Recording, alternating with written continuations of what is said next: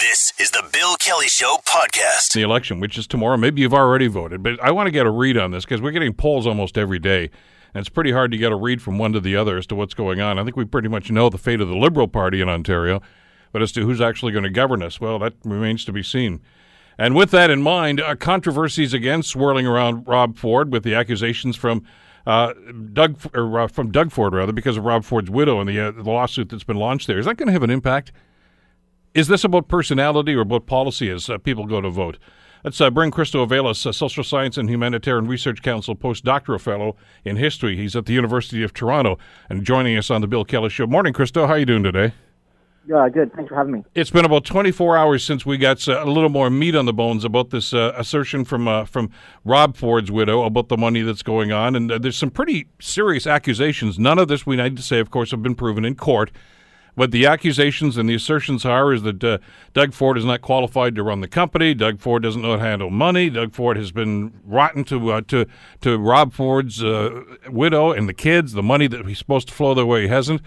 It's pretty serious stuff. Does it actually does it filter through to, to the to the persona that Doug Ford is trying to portray here as a guy who can lead the province?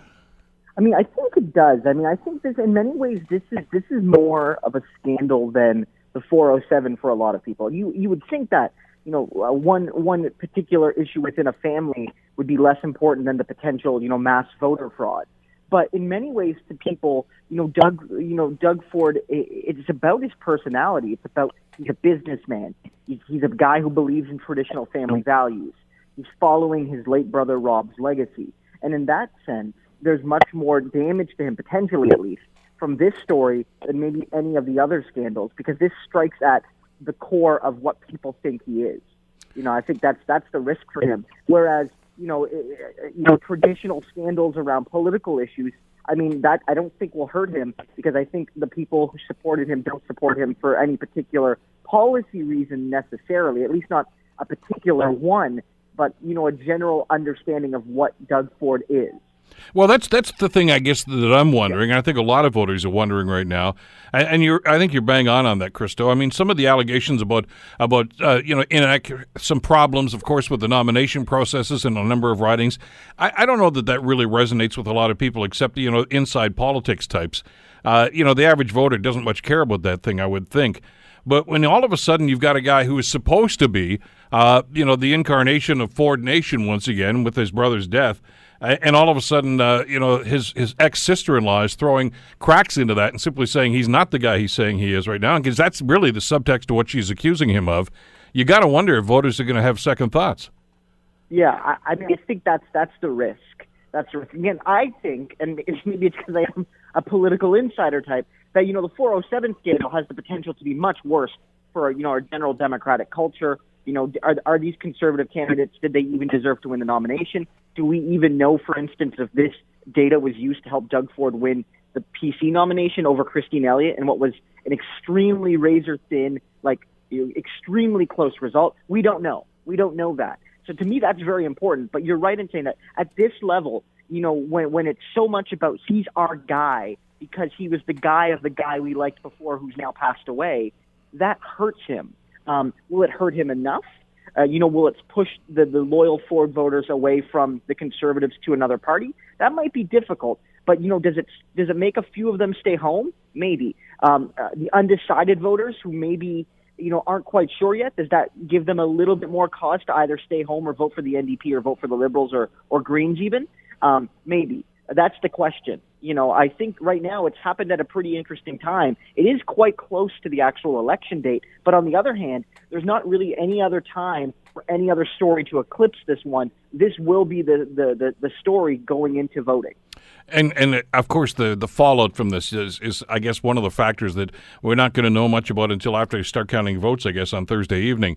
But but you've even got the Ford family, including you know Doug and Rob Ford's mother, who's basically slagging his uh, his ex daughter in law in this situation, saying that she's an addict. Although Mrs. Ford didn't seem to think that you know Rob had that sort of peculiarity when he was uh, seen smoking crack cocaine and everything. So th- there's a lot of folks right now that are looking at this and just saying, wait a second, there's a double standard going on here. Uh, and and the reason why I'm wondering if it's going to be so important right now is because let's face it, there are people in outlying parts of the province right now that don't much care about Ford Nation. They're just looking at Doug Ford as a conservative leader at this stage. But Ford Nation is centered in Toronto, and that's where these accusations are from, and that's where there was a lot of love for Rob Ford. And you have to wonder uh, if those Rob Ford uh, fans and advocates are, are wondering about the brother now. Well, yeah, I think you make a great point in saying that. You know, in in in, in other parts of Ontario, uh, this really is more. You know, the people who vote conservative vote conservative because they either are historical conservatives or they believe in some part of the platform. Um, Ford is less important there, although he is still the leader, so he's he's obviously very important. But in the 905 and in the GTA, especially the suburban areas, where even if Ford didn't technically govern over some of those areas, you know Ford's influence, his influence in Toronto's wider suburbia, this this railing against the downtown privileged elite, that wasn't just for people who were in the in the GTA. That was for people who you know, lived in that general kind of community. And and those are the areas that matter most in this election. That when people say, you know, the conservatives, even though they might be losing to the NDP by one point in the polls or or tied with the NDP, are still play, play, you know poised to win a majority. That's why because they're so strong in suburbia in the outer edges of Toronto, and that's where Ford Nation was born, and that's where Ford Nation kind of perpetuates itself.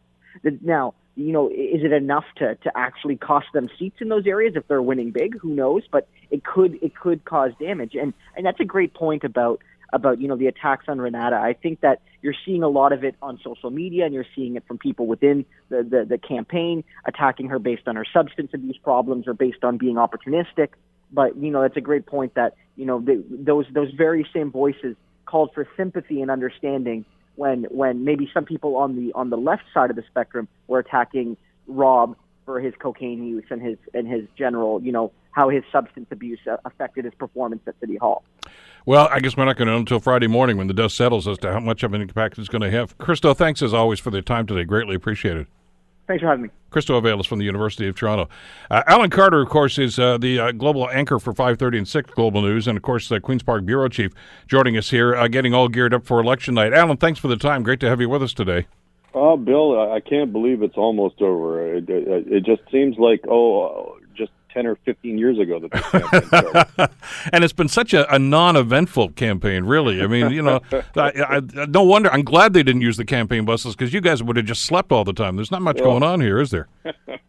it's just day after day after day, and here we go. We're down to the final strokes, last full day of campaigning. Let me ask you the same thing I was talking to Christo Aivalis about just a second ago, but the impact of this uh, story about about Doug Ford. Does this have legs, and is it going to have any impact at all on Toronto voters? Well, I think what it will do is it probably doesn't shake any, uh, you know, previous Ford supporters loose from his side of the ledger. But what it might do is it might move more of those, you know, soft liberals who maybe have been listening to uh, Kathleen Wynne's pitch for, you know, more liberal votes to try and slow down either a Ford or Horwath majority.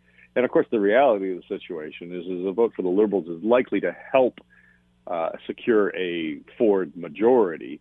So I think you know if you're particularly if you're a progressive and this is the thing that you're like, okay, well wait a second, it turns out that maybe Mr. Ford's not a great business leader and a great family guy, like two of the key planks of his presentation about why he should be elected. And if that is enough to make you say, well, I'm not going to vote Liberal, I'm going to vote NDP. That might change things in a couple of ridings. But overall, Bill, I don't think it's a huge, huge damaging blow to Ford. I mean, even in the GTA, the the ridings in which the the PCs are ahead, the NDP are running second, I guess, in most of those. But have have we narrowed down the, the, the too close to call number at that point, Alan? Uh, well, there's a, a bunch of ridings. I've just been going through the ridings one by one and looking at our polling information. And, you know, there are ridings that where you know, like Charles Sousa in Mississauga Lakeshore, for example. That's a that's a good riding to look at. Mr. Sousa is in tough and likely to lose, but however, he's had the endorsement of Hazel McCallion, who has said, you know, vote for him locally while voting for Ford provincially. I think Hazel might be confused. There's only one vote in Ontario, uh, but you know, something like that. That's a that's a riding to watch where can the NDP take it, or because all of the Liberal votes go to the NDP, or more likely it's leaning blue? Um, and in that case, there's a great example of a strong NDP vote, but yet a, a blue win, and you're going to see that in a bunch of ridings, and I think that's what's going to put Ford past that magic number of 63 seats. I just happened to be in that riding over the weekend. In fact, and I, I know that signs don't vote. I mean, that's that's one of the, the mantras of political campaigns. But boy, there's a lot of conservative signs uh, in the area in which I was, anyway. Certainly, you would have to think that the conservative is running strong, and if Mr. Sousa does poll well and the NDP poll well, well, there's your split, and there's your conservative win. Uh, and that may well be the case, and I guess in a lot of the GTA ridings right now, and, and that's really what it comes down to. I guess the, the, the consistent thing we have to talk about here is, I don't know, the last number of governments that have actually won power and won majority governments. You've got to win the GTA 905, and, and that's where the, the PCs actually seem to be strongest. Well, you have to, yeah, you have to win the 905 more so than the 416. You have to kind of really sweep the 905 and maybe pick off a couple of seats in the actual urban core so the Conservatives are unlikely to get much of anything in the city of Toronto. By the end of the night on Thursday, by Friday morning, I suspect you're going to see a pretty orange city of Toronto, maybe a red dot here or there still left, maybe St. Paul's, maybe even Kathleen Wynne holds on. But mostly by and large, it'll be orange, and then becomes the big question Does Scarborough go blue? Does Brampton go orange? You know, if if Scarborough goes NDP and all of Brampton goes NDP, and then the NDP managed to pick up things like Bay of Quinte out in the Belleville area, you know, Todd Smith is in there, and he's likely to win. But you know, if in the last couple of days suddenly every progressive voter decides, no, I'm voting NDP, well, you know, we could. There is still a path to minority government for Horwath in the offing just beginning to look like it's getting further and further out of reach. With that in mind, uh, how realistic is it to suggest that there could be a coalition, or have those talks already taken place? I mean, we've seen this this act before, Alan, back in the, the David Peterson, Bob Rae days, and when they decided to, to form a coalition that lasted for a couple of years, that basically got Frank Miller out of office. Yeah, no, so that is absolutely a possibility. You could have a result, uh, you know, just blue skying it. Again, 63 is your magic number for, for a majority. So Mr. Ford will get maybe 59, 60 seats, let's say. And then the rest are split between the NDP and the Liberals. Well, of course, the NDP and the Liberals combined have a majority. And what would happen in that case is that the premier is the premier until she's not the premier. So the first person to go to the lieutenant governor has got to be Kathleen Wynne. Now, if she's in third place, she can't go and make a play and say, "I want to lead." That's that's impossible. The LG will never go for it. But there is a possibility that she could go to the lieutenant governor and say, "Here's a here's the signatures of all the liberal MPPs and all the NDP MPPs, all saying that they plan to vote all together as a single block with Ms. Horwath as the leader." We could have a situation where Doug Ford wins the most seats and never even gets a chance to form government. Which is is vaguely reminiscent of how we won the, the leadership in the first place. I uh, didn't actually win the popular vote, didn't win the most ridings, but ended up with the calculations that they used to get this. I, I got to ask you about Kathleen Wynne, uh, and I know you've talked about this on the program. You and Favre have discussed this, and it's going to be a discussion tomorrow night during the, the vote count as well, Alan. What about Kathleen Wynne's future? I mean, we know that they're not going to win. She's finally admitted that uh, with the comments she made last weekend. Uh, there's some possibility she may not even win her seat. Uh, there are some rumors that suggest they may not even have party status after the votes are counted. Uh, does she step down tomorrow night if if it all happens that way? If the worst case scenario develops?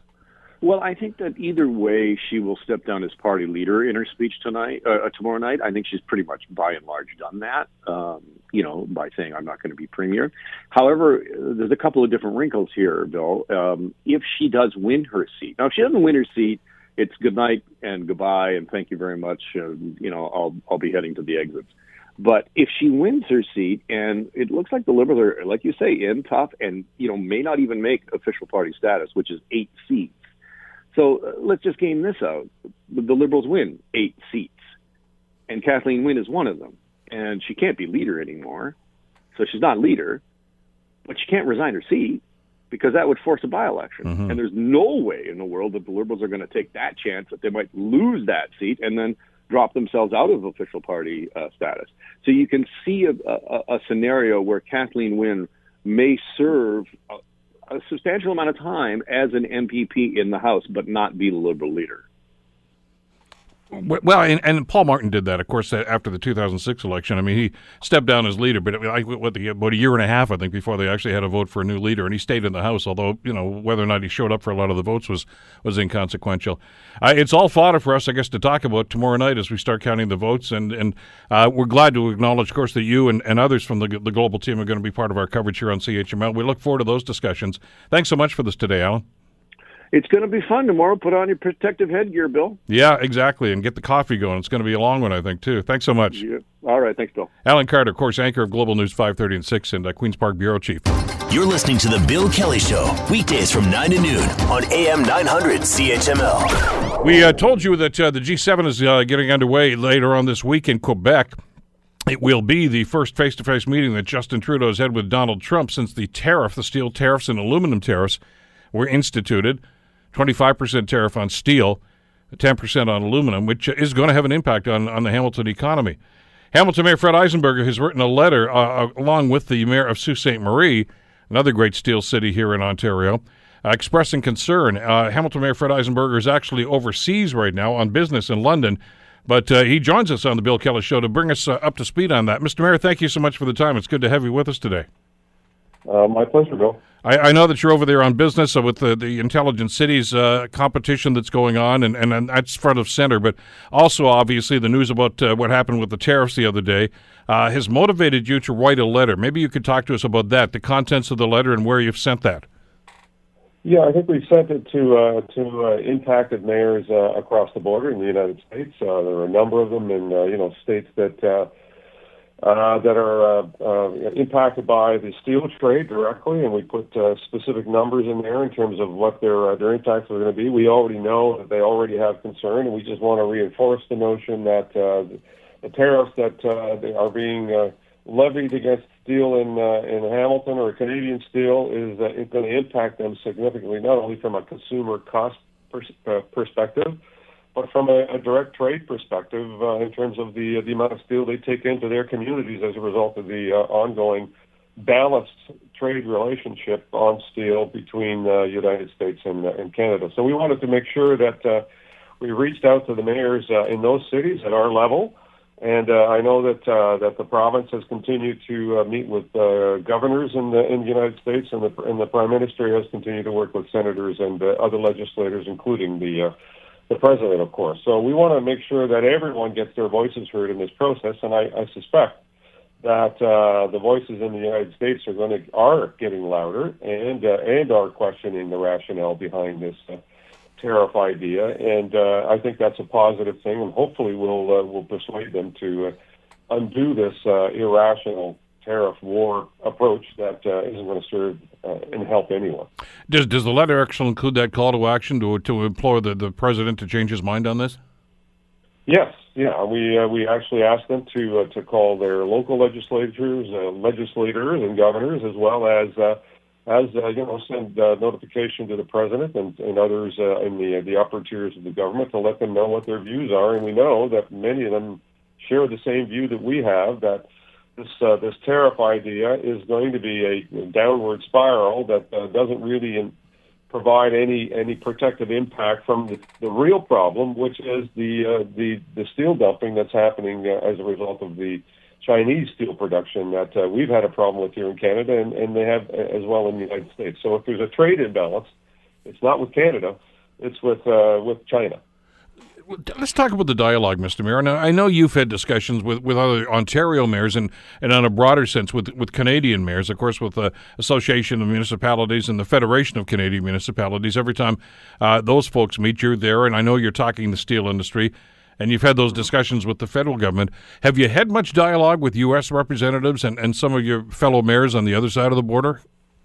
Uh, not not direct dialogue. I'd have to admit. I mean, I, I think this letter was the was the way for us to go. Uh, you know, directly. We did we did have meetings uh, previously. Uh, you know, back in the the Chamber of Commerce in Toronto had a gathering of uh, of uh, uh, American uh, governors uh, that that came and attended, and a couple of mayors. And I did have an opportunity to speak to a few of them there.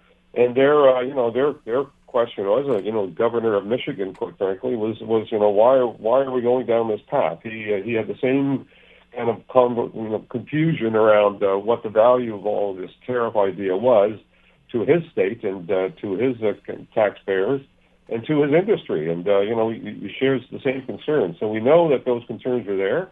Uh, we just want to make sure that they uh, they share those concerns with uh, the important decision makers in the United States. It's it's good to know that uh, clearly the federal government has your back on this, and uh, the, the, prime minister was quick to respond to this. And and and what I thought was great about this was first of all his comments, which I think were pretty direct about uh, about the tariffs themselves. But he's got all party support for this uh, in in the House. Uh, Andrew Scheer, the uh, the opposition leader, uh, Rona Ambrose, former uh, interim leader of the PC party, even Jason Kenney, of course, in Alberta, very strongly support the prime minister's stance on this. So we seem to be united on this side of the border. Very much so, and I think the uh, we have to give the, the prime minister and his uh, his team uh, credit because uh, they were they were ready. They uh, they weren't uh, taking for granted that this wasn't going to happen, and that certainly was a, a view of some. Uh, they were prepared, they were ready, and they were very strategic about how they implemented uh, the tariffs they're proposing to do, and and leaving strategically a door open for you know sober second thought in the United States before we actually pull the trigger on this. So you know the uh, you know the the downward spiral in a, you know in all trade wars is when retaliation elicits retaliation, which then elicits retaliation, and it's just an ongoing you know spiral that uh, that really kind of devolves the entire trade scenario. The, the potential of that happening with uh, with between Canada and the United States is there. Uh, the potential is there between the uh, the uh, European Union and the United States as well and that could trickle down into you know a trade between our countries and uh, Mexico and other areas as well because of the kind of goofy imbalance that it starts to create. So uh, I really appreciate what the prime minister has done. He's been very clever. Uh, I, I, I read today an article from one of the, the, the original negotiators of NAFTA that said uh, you know their retaliatory response was one of the most brilliant uh, uh, responses he's seen in terms of trade uh, trade issues, uh, you know, in, in, in 50 years. Uh, I think they uh, they deserve all all party support on this, and uh, I think Canada should stand united behind our prime minister. I think they've they've taken a very progressive, strategic, and diplomatic step and hopefully that will uh, that will resonate in the United States. It's uh, interesting to note too that uh, that one of Donald Trump's uh, senior economic advisors uh, has made the media. Washington Post, I believe, carried the story uh, yesterday. that they advised the president not to do this and to, to exempt Canada from these tariffs uh, and of course, that was overridden by, we assume, Wilbur Ross, the Commerce Secretary, who seemed to be the guy that's pushing the agenda here. And clearly, he's got the ear of the president in this situation.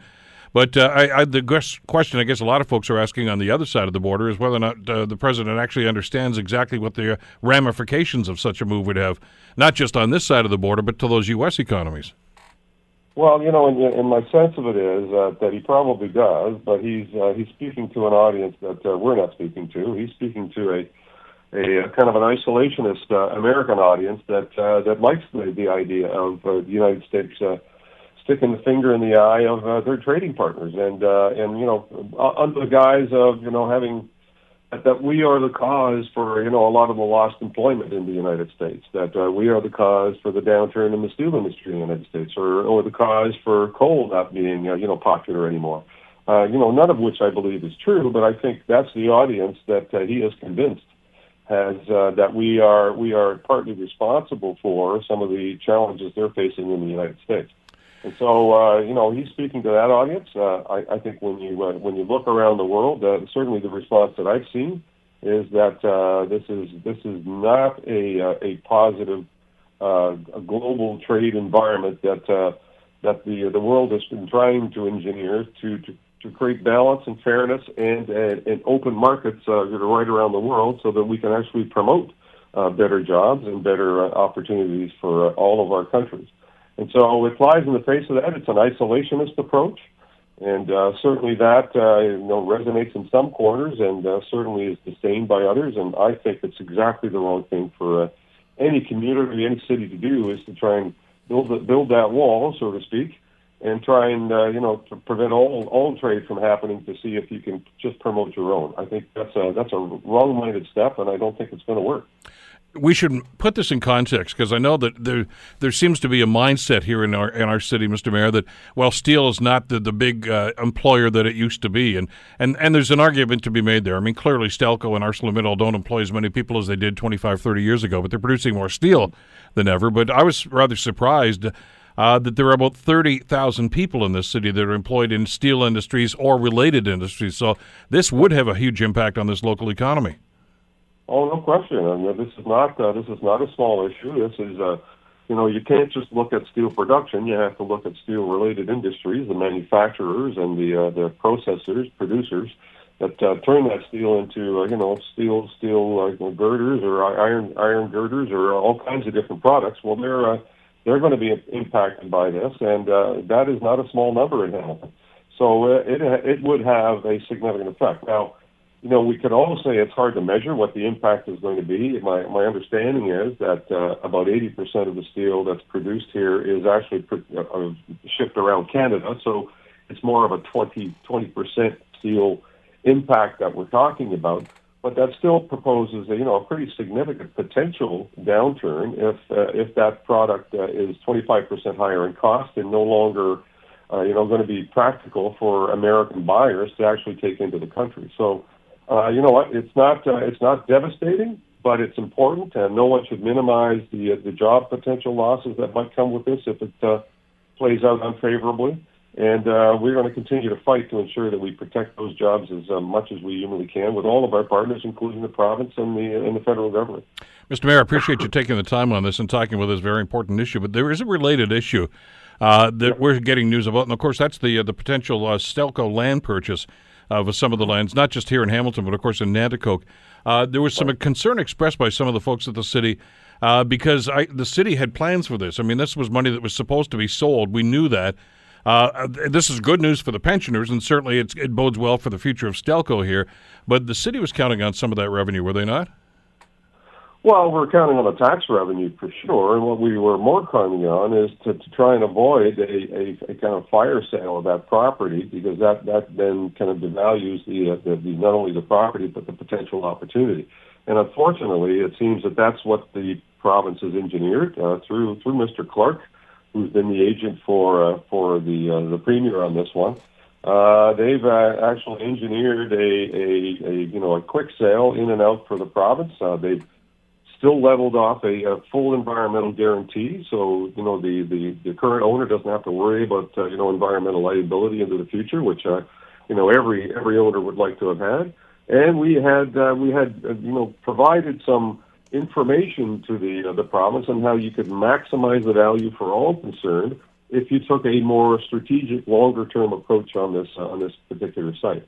What's happened now is that, uh, and, and this is a complete blindside for the city. We were told all along that we were going to be consulted, that we were uh, our concerns were going to be uh, at least listened to and addressed. And uh, and uh, you know we heard crickets. We didn't hear anything from them. We kept reaching out to them, asking them about uh, information. Where where were we at in the process? Only to be informed, uh, you know, late in the game, uh, you know, from late Friday that uh, that on Monday there was going to be a transaction done and the whole thing was over. And so it's now in the hands of one provider. Uh, God bless him. I don't know how he engineered it, but uh, he is now uh, the singular sole owner of the, that entire site, including the steelmaking. He's no longer a tenant. He now owns the property full stop and, and can uh, you know start working on some of the plans I think that the city had put forward about how do you maximize the value, and he is going to be the beneficiary, not necessarily the higher value that could have gone to the pensioners over the long run. So I, I'm grateful that the pensioners uh, did better than than they were before. I don't think it was as, as good as it could have been, and uh, and I'm uh, really disappointed that we didn't have an opportunity to uh, have more dialogue on this issue on behalf of our taxpayers, because this is Hamilton waterfront. Uh, when you think of places like Toronto or Halifax or other places, they've all had an opportunity to, to be heavily engaged in how their waterfront develops. And uh, to be shut out on this uh, is, is a terrible disappointment for me. Very frustrating. Obviously, we'll pick up on this when you get back into town after your trip. Uh, thanks so much, Mr. Mayor, for the time. Greatly appreciated. Okay, Bill. We'll see you soon. Hamilton Mayor Fred Eisenberger actually speaking to us from London, England, uh, where he's over there for the Intelligent Cities Conference that's happening. And of course, Hamilton uh, named as one of the seven intelligent cities, best intelligent cities, most intelligent cities in the world. You're listening to The Bill Kelly Show, weekdays from 9 to noon on AM 900 CHML. With the uh, provincial election just uh, one day away, unless you've already voted, of course, uh, tomorrow is decision day for most of Ontario voters anyway. One of the key issues, and I know it was discussed at, at a couple of the leadership debates, but I, I don't think it really got the attention that it deserves, is health care. Everybody, to paraphrase Mark Twain, everybody talks about health care, and uh, no government seems to be able to do much or want to do much about it. But the reality is, is that we spend, uh, I think the latest uh, uh, numbers right now, about 47 cents out of every provincial tax dollar goes to health care.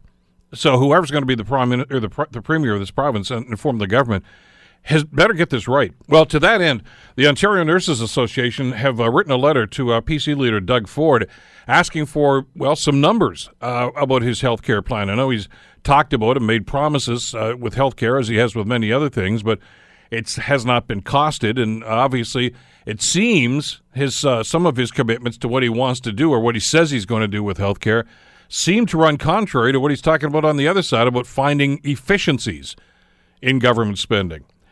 Uh, the Ontario Nurses Association, and I think everybody involved in healthcare is very concerned about this. Andy Summers is uh, an RN. He is the vice president of the uh, Ontario Nurses Association, joining us on the Bill Kelly Show to talk about this. Randy, thank you for the time. It's good to have you with us today.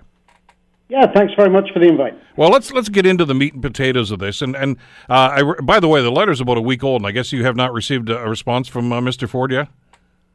Um, well, actually, we have received a reply of sorts to this letter uh, sort of essentially reaffirming his broad uh, commitment to healthcare and to hire more nurses. But as you very, very accurately stated, um, his emphasis throughout the whole of the campaign has been to is to find more efficiencies and find more efficiencies, which concerns us as nurses immensely. Well, he made a statement at the last debate, the Sunday debate, uh, that uh, was moderated by Steve Paikin and Farah Nasser, when they were talking about health care. And he promised to hire lots more nurses, I think was the phrase he used, when the economy gets better, which uh, was was rather nebulous. It didn't really nail anything to the wall. So I, I don't know if you, it's kind of cold comfort to you, isn't it? Uh, well, that, and this is sort of exactly the concerns we have.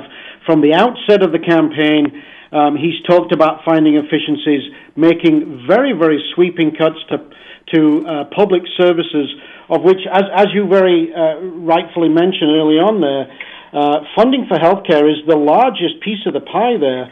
So we, we are very concerned that these continuing seek for efficiencies mean more and more nursing cuts.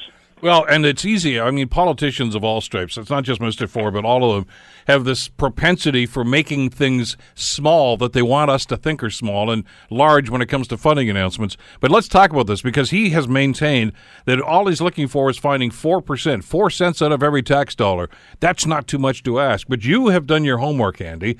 Uh, in this letter, and you've uh, you've actually taken that that that mantra from Mr. Ford and uh, you've done some calculations here about what that kind of cut would actually mean. Uh, and this is rather daunting. A 1% change in hospital funding is equal to about $299 million. So cutting 2.5 billion means cutting funding for hospitals by more than 8%. Uh, that's not the road we want to go down, is it?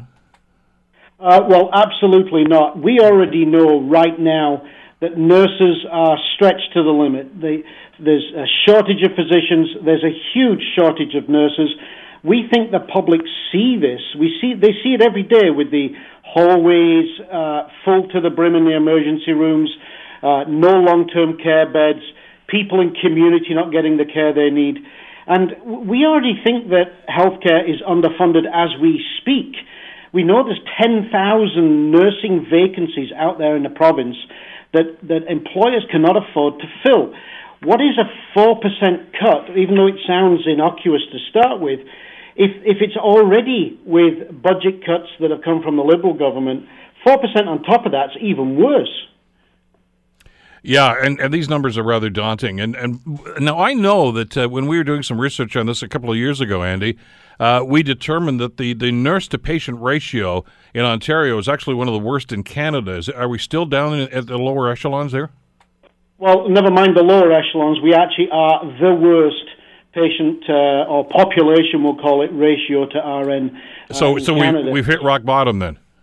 Um, we have hit rock bottom. We have gone beyond rock bottom, and we're concerned that these commitments that we're hearing about will move us even further down.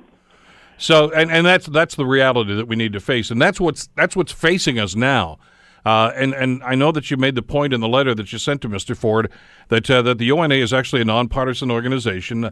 Uh, it is a union representing, of course, the nurses. But I mean, you've tried to be level-headed about this, and I know that you have gone through the NDP and Liberal promises. I, I know you're not impressed with the Liberal platform, obviously, uh, because that's where we are today.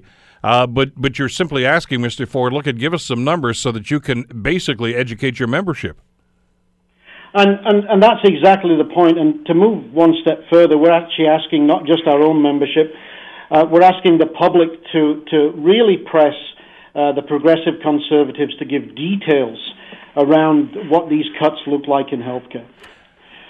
Well, and let's let's talk about that. And and again, I as I read the letter, I thought, well, you know, to some people it may sound a little pointed, and and and, and seeking this and, and asking Mr. Ford to be a little more clear. As a matter of fact, to be clear at all uh, with some of the things that he's proposing at this stage. But you, the, we've been burned before, Andy. I think that's as a taxpayer, that's one of the things that concerns me. Is is once the election's over, you can't have a take back and say, "Wait, wait, I changed my vote. I didn't know they were going to do that." Uh, whomever is going to win this thing and have the corner office of Queens Park are going to do what they're going to do, and you'd like to think that we have some idea of what their plan is going to be before we actually put an X on the ballot. Um, and that's exactly the point. I think the public's uh, role is to is to bring the party in that they think will provide the best services to them. And then, of course, let's let's as members of the public hold our politicians to their commitments. Um, I, I, think we know that healthcare, as you you know uh, highlighted early on in your introduction, it hasn't received the attention it deserves throughout this whole uh, election uh, campaign. And we know that Canadians value publicly provided healthcare. Um, I don't think that the progressive conservatives have given healthcare the attention it deserves, and quite clearly on a number of different issues haven't costed um, haven't costed this out the way they should do. Well, and, and, as a taxpayer, that's one of the things that I'm concerned about. Is I, I, feel that all three main political parties that have been involved in these debates are skating around this issue because I'm not sure that they think they even have the answers. I mean, uh, so they they don't want to talk about this to any great detail. But uh, what I want to see happen here is some transparency here because I, I don't want to get burned again. I mean, you know, we've elected governments on the promise that they're going to be efficient, and to use the ra- the phrase that Mr. Ford is using.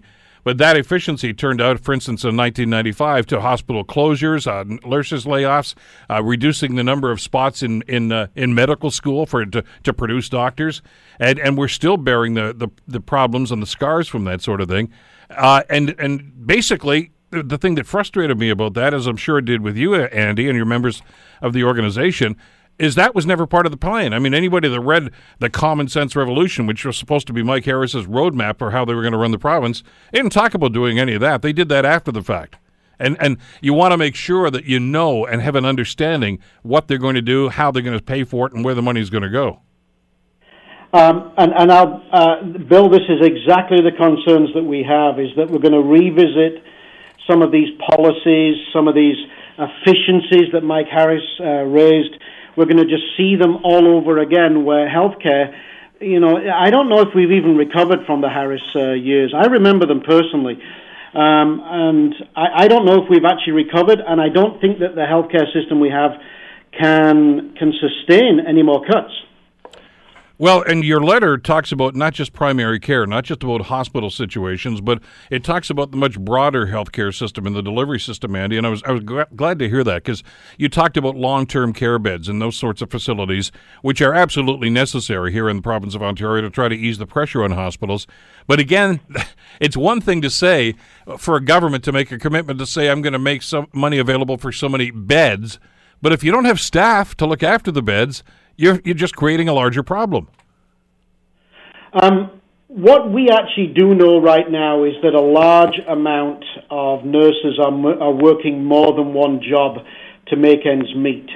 So we actually believe that we could we could resolve a lot of this problem within Ontario if we keep our nursing graduates, you know, at home If we give those nurses that want full time employment full time employment, um, we believe that with a good strategy from the government, that we may be able to resolve a lot of these shortages in house.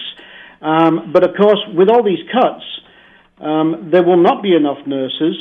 And doesn't matter what strategy we talk about, whether it be in the community, long term care, or within hospitals itself, um, without a good strategy, we will not have the health care we need. Let, us talk about the reality here because Mr. Ford is, is saying a couple of different things here.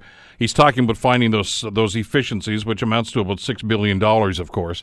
But he maintains that nobody will lose their job through that whole thing. Do you buy that? It's really, really hard to swallow a comment like that and believe that there will be no impact. There is no space left. There is no efficiencies that I'm able to see as a registered nurse left. We've been cut to the bone. A cut to healthcare has to be a cut to services. Mm-hmm. Well, I mean, that's the reality. As I've talked about on this program, when governments say they're going to find efficiencies, uh, they've got three options at this stage. They can cut programs and cut program spending.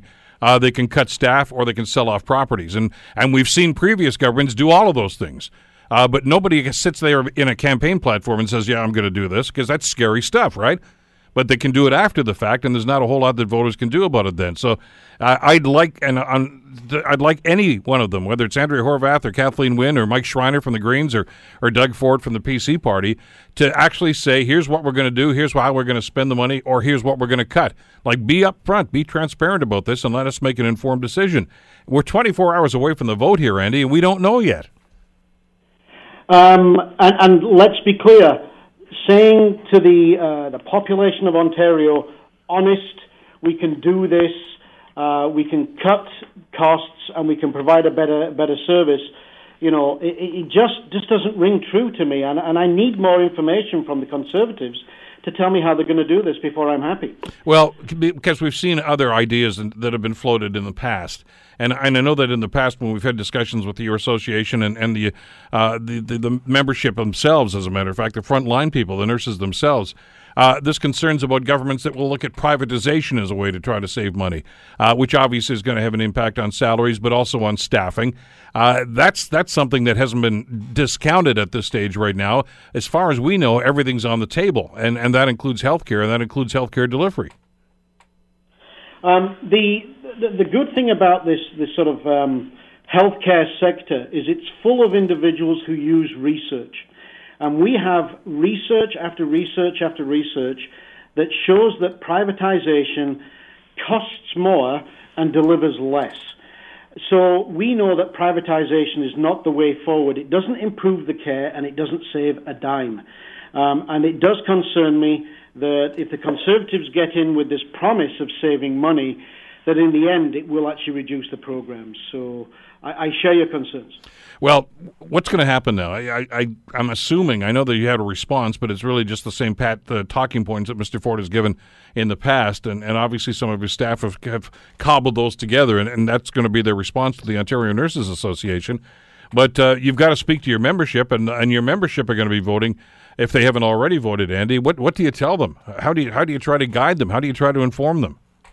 We, what we are doing right now is reaching out to our own membership and we're also, as you're aware, um, reaching out to the public to say when those candidates bang on the door, ask them very pointed questions about healthcare. Ask them about these efficiencies that they're, they're talking about, because nurses know what efficiencies mean.